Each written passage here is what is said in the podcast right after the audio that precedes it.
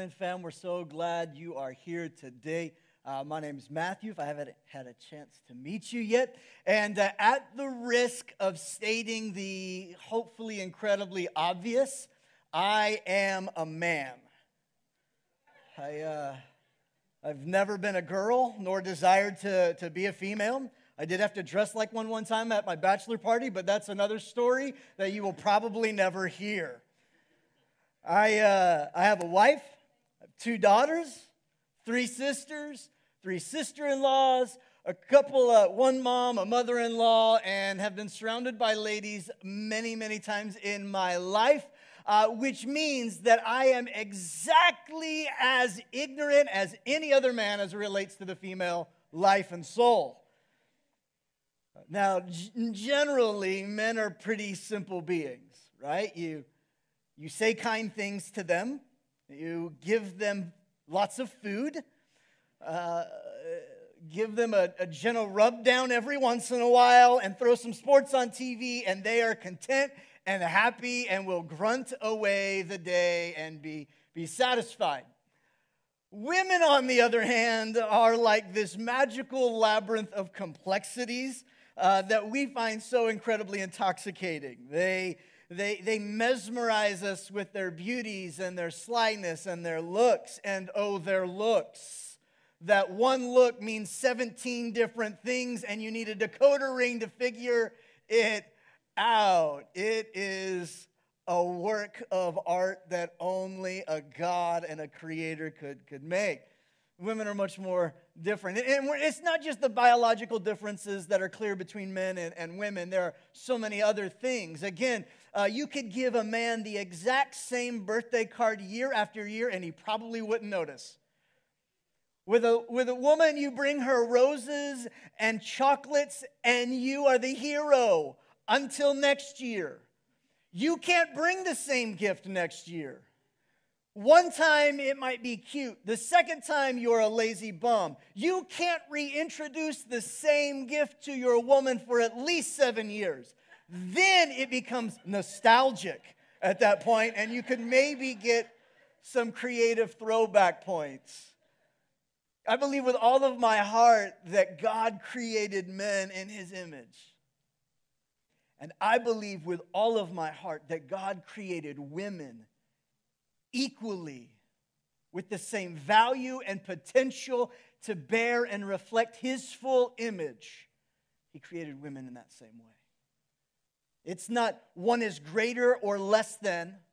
That is an incorrect way of thinking. Our God equally embedded and installed his life and characteristics into the male soul and into the female soul. Genesis 1 27 says, So God created mankind in his own image. In the image of God, he created them, male and female. He created them. In Genesis 2, uh, we see a more zoomed in picture is, as to how humanity came about. God, God gives us a little more detail. In Genesis 2, verse 18, he says, Then the Lord God said, It's not good for man to be alone. I will make a helper suitable. Many translations, excuse me, say, I will make him a helper comparable complementary, co- completing. I will make him a helper suitable for him because the dog wasn't cutting it anymore. Cats weren't anywhere close to the right feline companion for him. Like, like the elk, it wasn't enough. He couldn't just fish and hunt all day and be satisfied. There was still something to add to the value and the completeness of who he was. I haven't found, and I will make a suitable helper for him. So, verse 21 the Lord God caused the man to fall into a deep sleep, which isn't difficult. Put golf on TV, a recliner, and he's out. I will cause a man to fall into a deep sleep. And while he was sleeping, God took one of man's ribs and then closed up the place with flesh. Why the rib? Why not, why not another, why not another bone? I believe it was the rib because God intended men and women to stand side by side as partners, creating and stewarding the life that God wanted for them. If he wanted one to lord and rule over the other, he would have used an ankle bone. But he didn't. He used a rib. And the Lord God made from made a woman from the rib he had taken out of the man, and he brought her to the man. The man said, This, this is now bone of my bone, flesh of my flesh. She shall be called, Whoa, man, for she was taken out of man. It was the very first pickup line ever used, right there, ladies and gentlemen bone of my bone, flesh of my flesh. Some of you married men, feel free to try that pickup line on this afternoon and see if you can fall into a nice deep sleep as well. I don't know if it would work for you or not. Hashtag marriage humor. For she was taken out of the man, and this is why a man will leave his father and mother and be united with his wife. That word united in the Greek is the word dabak, which means to passionately pursue.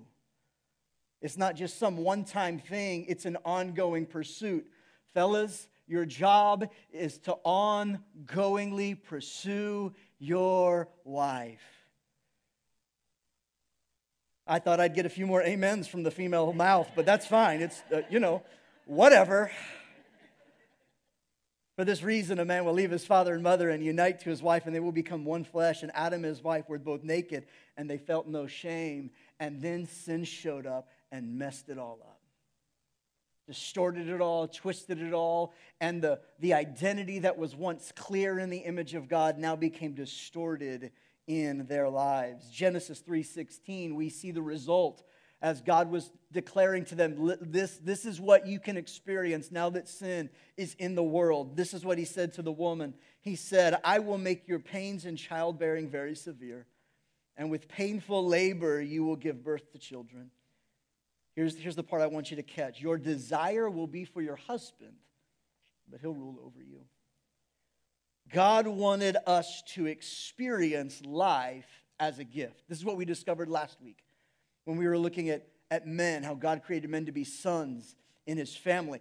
God created us to experience all of life that it'd be satisfying and full. He gave it to us as a gift. And in Adam last week, we saw that sin causes us to experience life as something that we must work for. You got to work for it if you're going to have a satisfying life. That's what we saw in, in the person of Adam. This week, I want us to see that through the lens of Eve's experience, through Eve, we see that sin causes us to think that we must be worth it if we're ever going to experience anything good in life. You got to be worth it. You've got to be worth it. In the book Captivating by John and Stasi Eldredge, I, I find it a, a great help, and it was a great companion this week as I was studying. And if you've never read the book, I encourage you to go pick it up. It explores um, the female soul and the heart of women and how God created and is captivating and wooing and chasing and pursuing and really speaks of um, the feminine life in a God honoring, specific way that is both strong and holy and wholesome and without shame or brokenness. And it's a beautiful articulation of God's desire for the female life. And uh, on page six, it, it describes it like this and I'm going to read it word for word, and it's a female author, and it sounds really weird when I say I in the middle of a book, but just it's the author, it's not me. If, if I need to read it in a female voice to help you, I would almost be willing. Almost. Says this it says, I know I am not alone in the nagging sense of failing to measure up, a feeling of not being good enough as a woman. Every woman I've ever met feels it something deeper than just the sense of failing at what she does, an underlying gut feeling of failing at who she is. I'm not enough, and I am too much at the same time. Not pretty enough, not thin enough, not kind enough, not gracious enough, not disciplined enough, but too emotional, too needy, too sensitive, too strong, too opinionated, just too messy. The result? is shame, the universal companion of women. It haunts us, nipping at our heels, feeding on our deepest fear that we will end up abandoned and alone. After all, if we were better women, whatever that means, life wouldn't be so hard, right? We wouldn't have so many struggles. There would be less sorrow in our hearts. Why is it so hard to create meaningful friendships and sustain them? Why do our days seem to be so unimportant, filled with not filled not with romance and adventure, but with duties and demands? We feel unseen, even by those who are closest to us. We feel unsought, that no one has the passion or the courage to pursue us, to get past our messiness, to find the woman deep inside. We feel uncertain uncertain that it even means what it even means to be a woman, uncertain what it truly means to be feminine, uncertain if we are or ever will be. Aware of our deep failings, we pour contempt on our own hearts for wanting more. Oh, how we long for intimacy, for adventure. We long to be the beauty of some great story, but the desires set deep in our hearts seem like a luxury granted only to those women who get their acts together. The message to the rest of us, whether from a driven culture or a driven church, is just try harder. Unseen, unsought, uncertain. See, sin shows up in our lives and makes you feel like if you don't have it, that satisfying life, it's simply because you don't deserve it. You're not worth it. And the lies stack in in our lives. There are three I feel like universal needs in the life of every female. Needs like security, affection, and a sense of connection.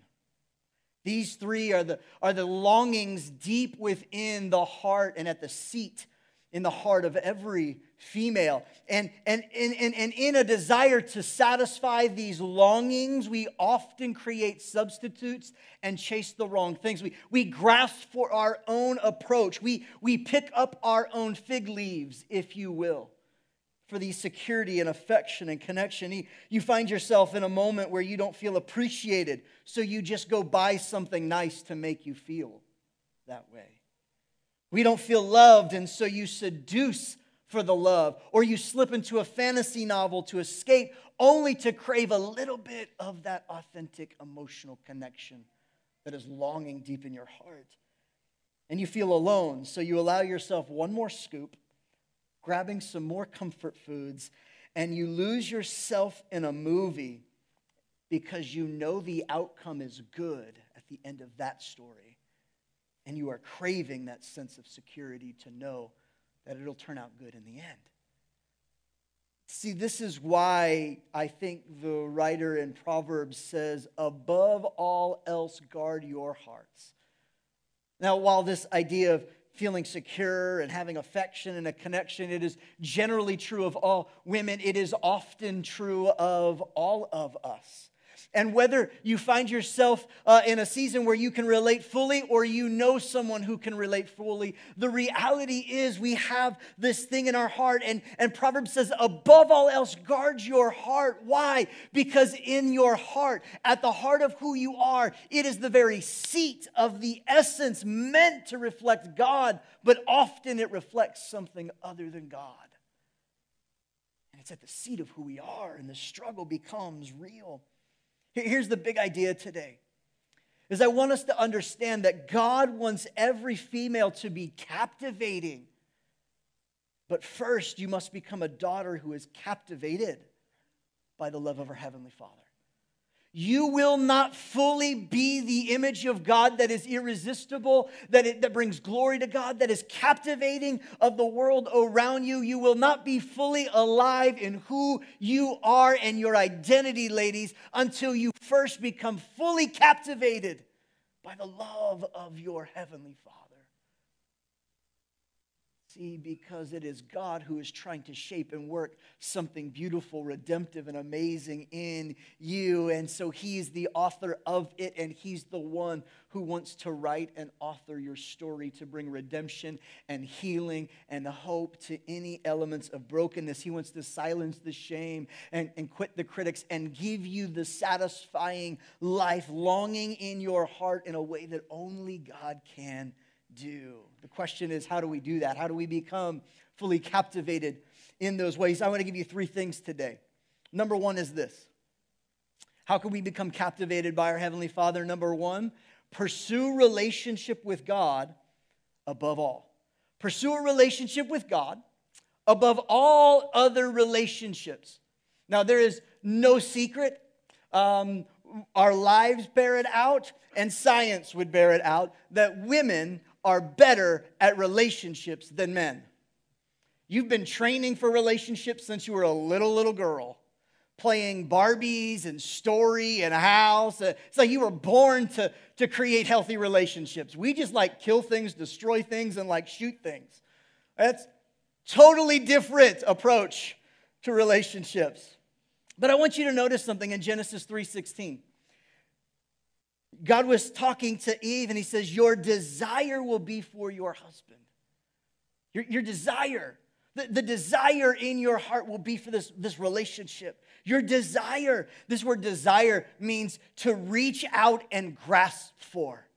You're reaching and you're grasping for this relationship. Now, it's a little tricky because in the original language, the word will be in that, in that, in that verse isn't actually present. The English translators added it in there to make it more gra- grammatical, uh, accurate in that way. They, they were really trying to help it be more readable in those things. But what it does inadvertently is it makes it sound like God was creating a command You will do this. But that's not actually what God was saying. That's not God, that, God wasn't commanding this on her.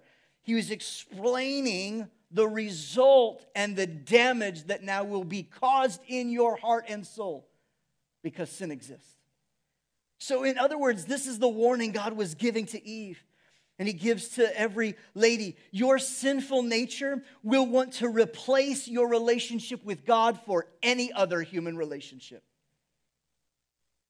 You're going to want to replace your relationship with God with a relationship for a man and make it be the most important thing in your life, the most highest priority in your life. But don't. That's what sin would want you to do, but that's not God's design for you. You, you, you, sin's gonna come in and say your relationship with your kids has to be your most important relationship. And so, for many women, they replace the relationship with God with the relationship with their kids.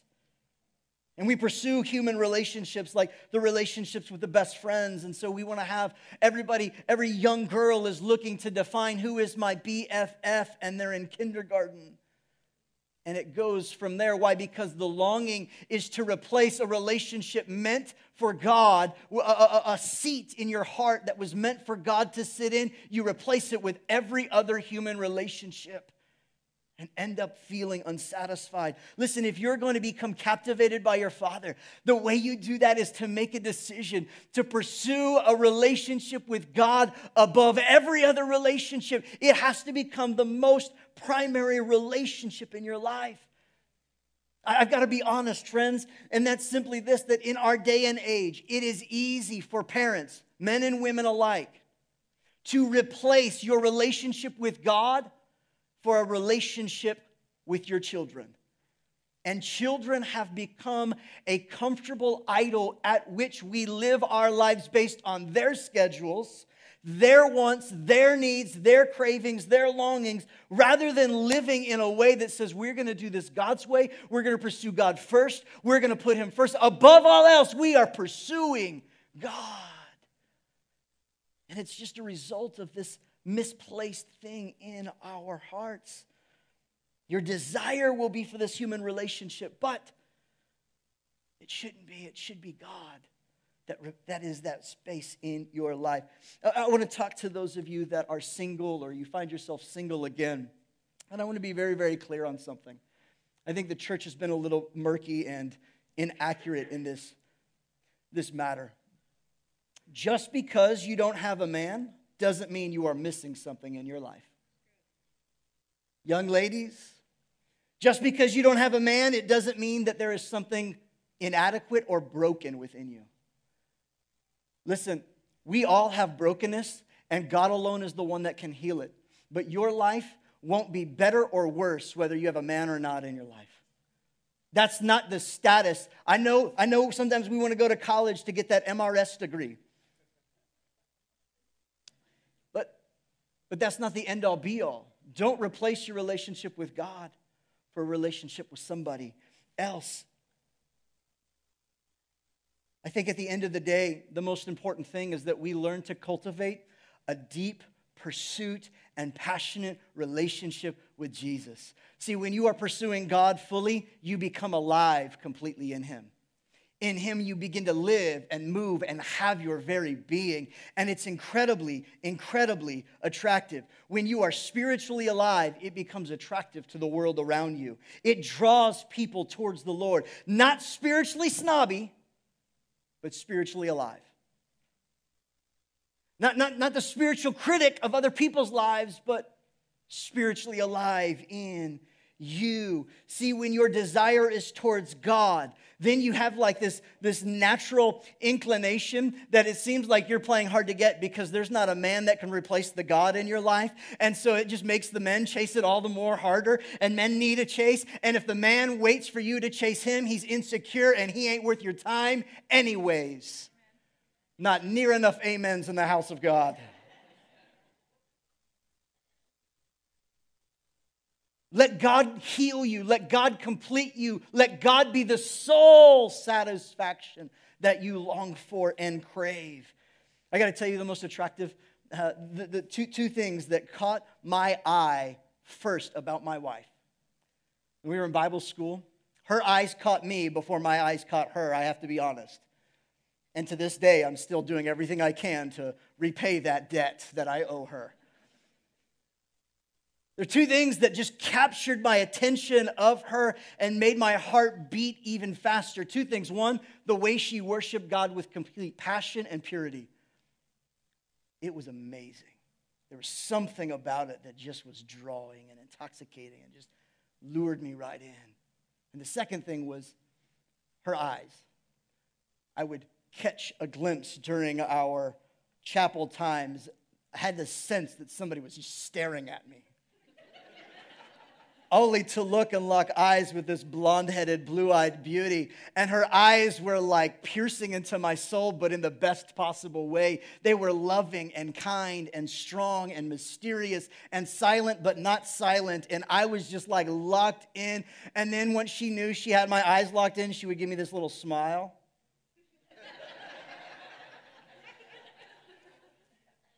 And I was mesmerized. Yes, Lord, what did you need from me, Lord? Like it was over. When you become spiritually alive, you become formed and shaped in the image of God, and eyes can be opened, and God can bring you to the right person when the time has come. But until that time has come, don't feel like you are less than secondary or something is missing. Ladies, come fully alive in Jesus in your relationship with Him. Pursue it and your heart begins to be captivated. Not only do you need to pursue a relationship with God above every other human relationship, secondly, I think you need to, we need to pursue a walk propelled by faith, not by feelings.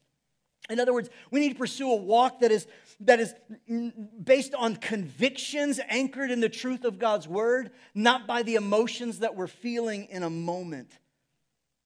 Now, Scripture is full of emotional language. Talks about joy and tears and anguish and pain and anxiety and laughter and sadness. Emotions are a gift from God, but they are not fully God in your life. The Bible says we need to walk by faith, not by sight. Emotions are a part of the human experience. It's how we see and experience and express things. It's a gift from God. Emotions are meant to be this dashboard of your life, not the dictator that runs your life. You want me to say it again? Because it was tweetable. Emotions are meant to be a dashboard for your life, not the dictator of your life. Emotions are a gift from God. But when your emotions aren't anchored in the truth of God's word, it's easy to get off course. Think about it. Eve was deceived to eat the fruit because it was an emotional experience. It was an emotional decision Eve made to take the fruit and disobey God. Go back and read it in Genesis 3. You'll see things like when she saw that it was pleasing to her eyes, pleasing, when it was desirable, emotions. She thought it must be good and I need it in my life. She was deceived by her emotions. Listen, emotions are not sin, emotions are not bad. Emotions, though, are a dashboard that reveals what you are currently believing. The problem is, what you are currently believing might not be truth, capital T. They're telling you the truth about something that you're believing in that moment, but they may not be full truth. And so we have to learn to not be governed by our emotions, but recognize that our emotions are something that God has given to us to recognize. It's a dashboard of what we believe, but they are terrible dictators controlling and making every decision for us. Look at Psalms 38. Look at the words and the language in this psalm. My guilt has overwhelmed me like a burden too heavy to bear. Hashtag mom guilt. My wounds fester and are loathsome because of my sinful folly. I am bowed down and brought very low. All day long I go about mourning what a depressive state that must be. My back is filled with searing pain. There is no health in my body. I am feeble and utterly crushed. I groan in anguish of heart. When your emotions are controlling your life and they become toxic, it shows up in your physical body. Physical pain is often an indicator of emotional unhealth and a spot where God has not yet healed. There's anguish in my body. I'm feeble and utterly crushed. All my longings lie open before you, Lord. My sighing ugh, is not hidden from you. My heart pounds, my strength fails me, even the light has gone from my eyes. My friends and companions avoid me because of my wounds. My neighbors stay far away. Those who want to kill me set their traps. Those who have harmed me talk of my ruin. All day long they scheme and they lie. God, they're talking about me. Those girls, and they just won't stop it. And I am like the deaf who cannot hear, like the mute who cannot speak. I have become like one who does not hear, whose mouth can offer no reply. Listen, here's what we do in those moments when our emotions are trying to dictate everything.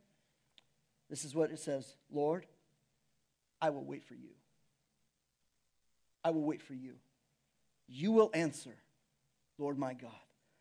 Listen, Emotions are great dashboards, but they're terrible dictators, which means that when you our emotions are overwhelming you, men and women alike, when your emotions are overwhelming you, the best thing to do is stop.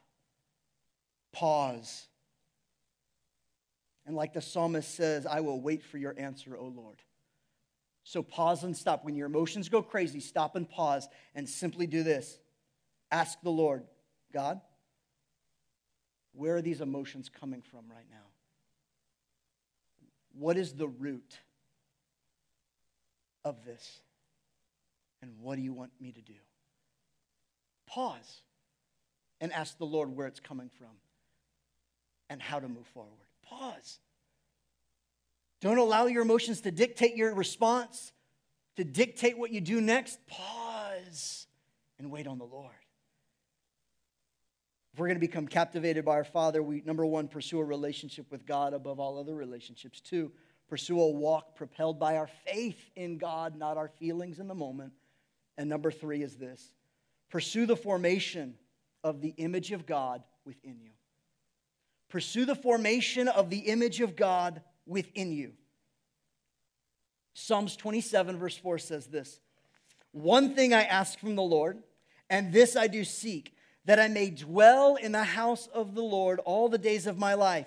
Don't miss this to gaze upon the beauty of the Lord, to seek him in his temple. The formation of God's image in you, the formation of the true image of God into the female soul, is when you are willing to pursue and behold the beauty of the Lord's presence.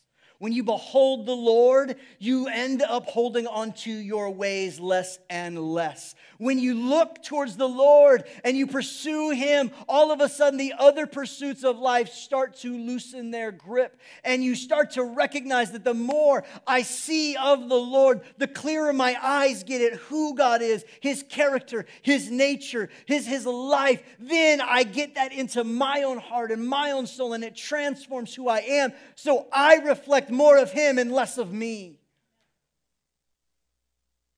This is the beauty of the Lord. Did you know that one of the key descriptors all through Scripture as it relates to the Lord is beauty? I've never looked at another man and said, Oh, you are beautiful. Beauty is typically a characteristic or a word to describe the female life, a woman. Why? Because that's the character of God. That's the reflection of God in them. Beauty is powerful, like a waterfall.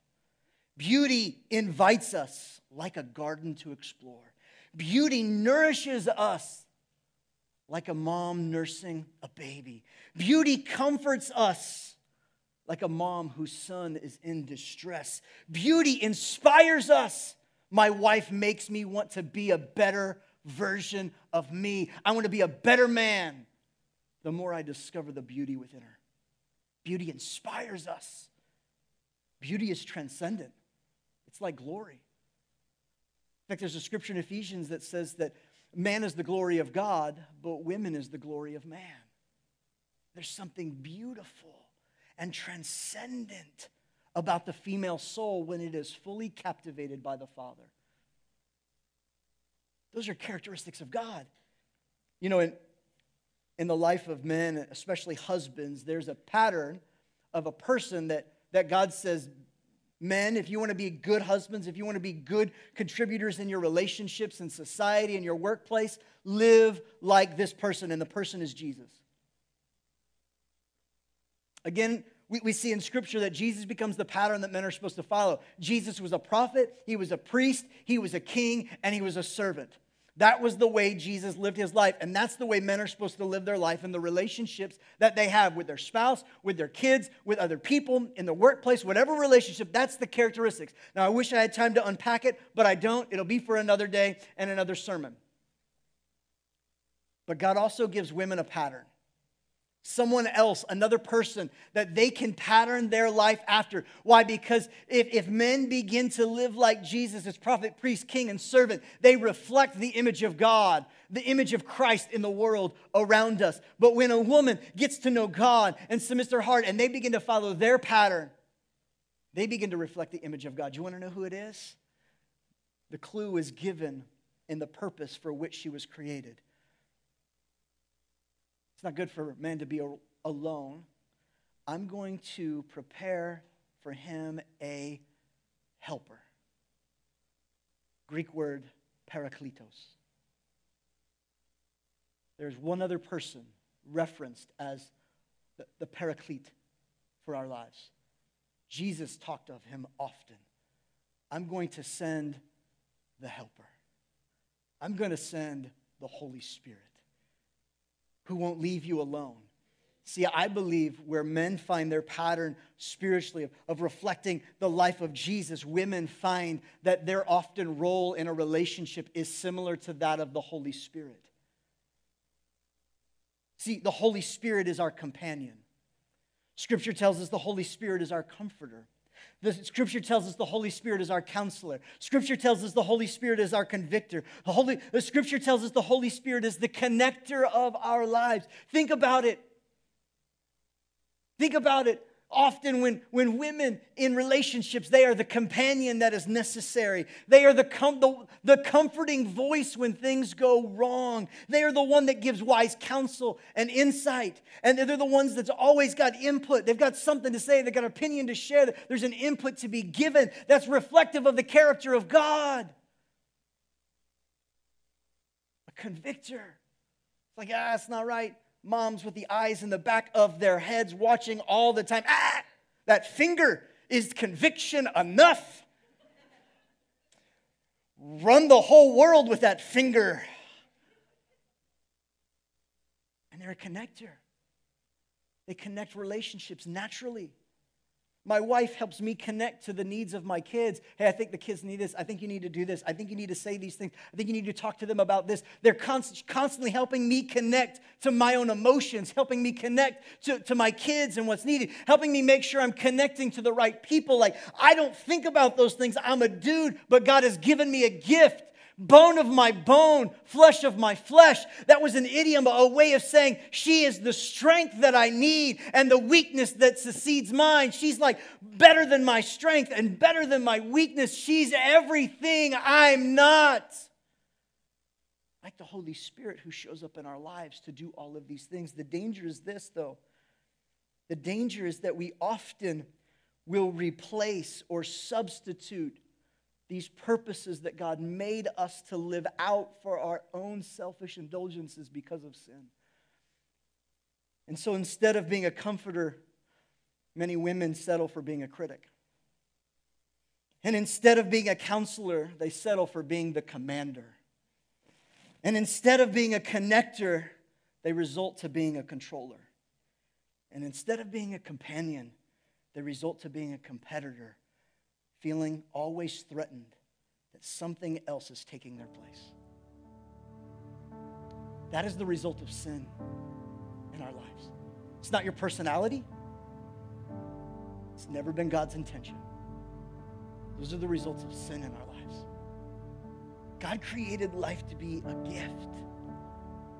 But because sin shows up, it often causes us to live chasing after, trying to find value in something other than Him. I came to tell some ladies today that there is a Savior who wants to remedy the effect of sin in your life, who wants to silence the shame that often shouts at you who wants to help you come fully alive to who God created you to be. He's the Savior of your life, the Savior of your soul. God's purpose for you is to live a life that is satisfied because of your Savior without shame, without comparison, without trying to grasp for controlling every area and arena of your life, your kid's life, your workspace. He's trying to help you loosen those chains that have bound you and redeem and bring fully alive the person who you were made to be. You know what I love about Jesus and his life and ministry? He never was degrading towards women. Always noticed them, treated them with value because he knew that God created them in his image too. In fact, Jesus often would elevate women to a place of partnership within his ministry. Elevated them to a place where they had, had a seat at the table, to be in the room, and to be his followers. It was women that he entrusted the message that he was alive. Women have a place in the kingdom of God and in our world. Why? Because they were equally made in the same image that every man was made in the image of God. God the Father, God the Son, God the Holy Spirit. Let us make mankind in our image. In the likeness of them, He created them, male and female. Don't let sin ruin the image of God that He wants to bring alive in you. How? Trust your life to the Savior. Pursue a relationship with God above all others. Pursue a relationship with God above all others. Pursue a walk propelled by faith, not your feelings. And pursue the formation of the image of God within you as something beautiful, reflecting the image of God as a companion, comforter, counselor, convictor, and connector. As we come to the Lord's table and pause a moment for reflection, would you bow your heads and close your eyes just for a second? I want you to stop and pause. Let's turn our hearts and attention to Jesus right now. Would you close your eyes and, if you can, just maybe put your hands out in front of you, representing your, your own heart and your own life for a minute.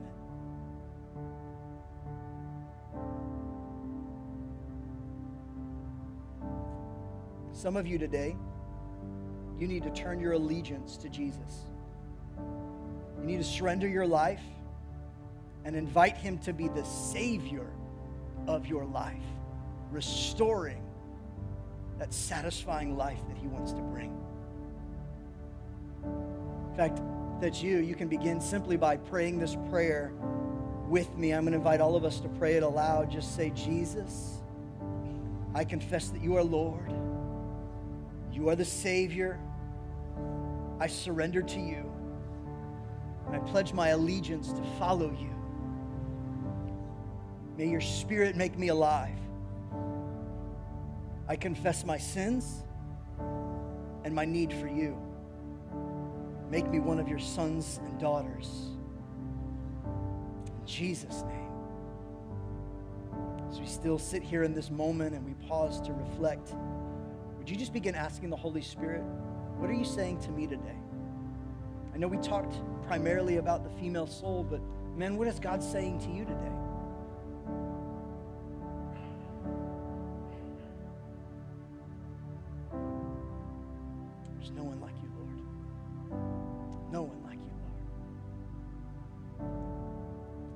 To the Lord's table, let's look inward. Continue to ask the Holy Spirit to, to speak to us, helping us apply these truths. Let's come to the table of the Lord. The bread represents his body, which was broken, purchasing healing for you. Today, I believe there are many in the room and watching online.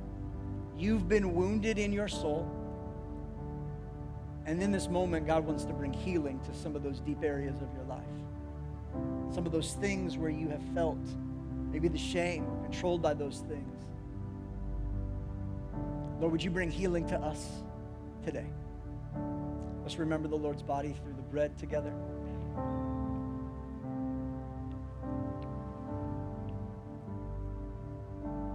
And Lord, as we get ready to take the juice, we remember that it was your blood that was poured out at the cross for the forgiveness of our sins, setting us free, making us new and whole. Lord, we thank you for setting us right on the inside, allowing us to live in right relationship with you, our Heavenly Father. We thank you for it. In Jesus' name, let's take the juice. Now, Lord, today as we get ready to go from this place, as we get ready to go about our days and our weeks, Lord, would you help us to pursue you above all other relationships? Would you help us to recognize that it's about having a conviction of faith in who you are and the truth of your word, not feelings of a moment. Lord, would you help us to allow your image to be fully shaped and formed in us this week? In the name of the Father, we pray. His Son Jesus, who loved us and died, and the Spirit, who is always with us, bringing comfort to us when we need it. We thank you. In Jesus' name, amen. Hey, friends and family, I hope today's message was life giving for you. I want to ask you to take a next step and go ahead and click the subscribe button so you never miss another chance to have an encounter with God. And while you're at it, take another step and share it with a friend. Maybe post it on your social network or text a coworker the link. And when you do that, you are partnering and get to be a part of seeing faith come to life in them. Hey, if Faith Church has made an impact in your life, if these messages are helping you gain traction in your faith, would you consider partnering with us financially? When you do that, it helps us widen our reach so that more people can have an encounter with the real Jesus. You can find information and ways to give on our central hub, faithchurchks.org. If you're if you live in the Southeast Kansas region, we'd love to see you in person at one of our Sunday services. You can find those times on our hub as well, faithchurchks.org. Hey, remember this God is for you, and we love you.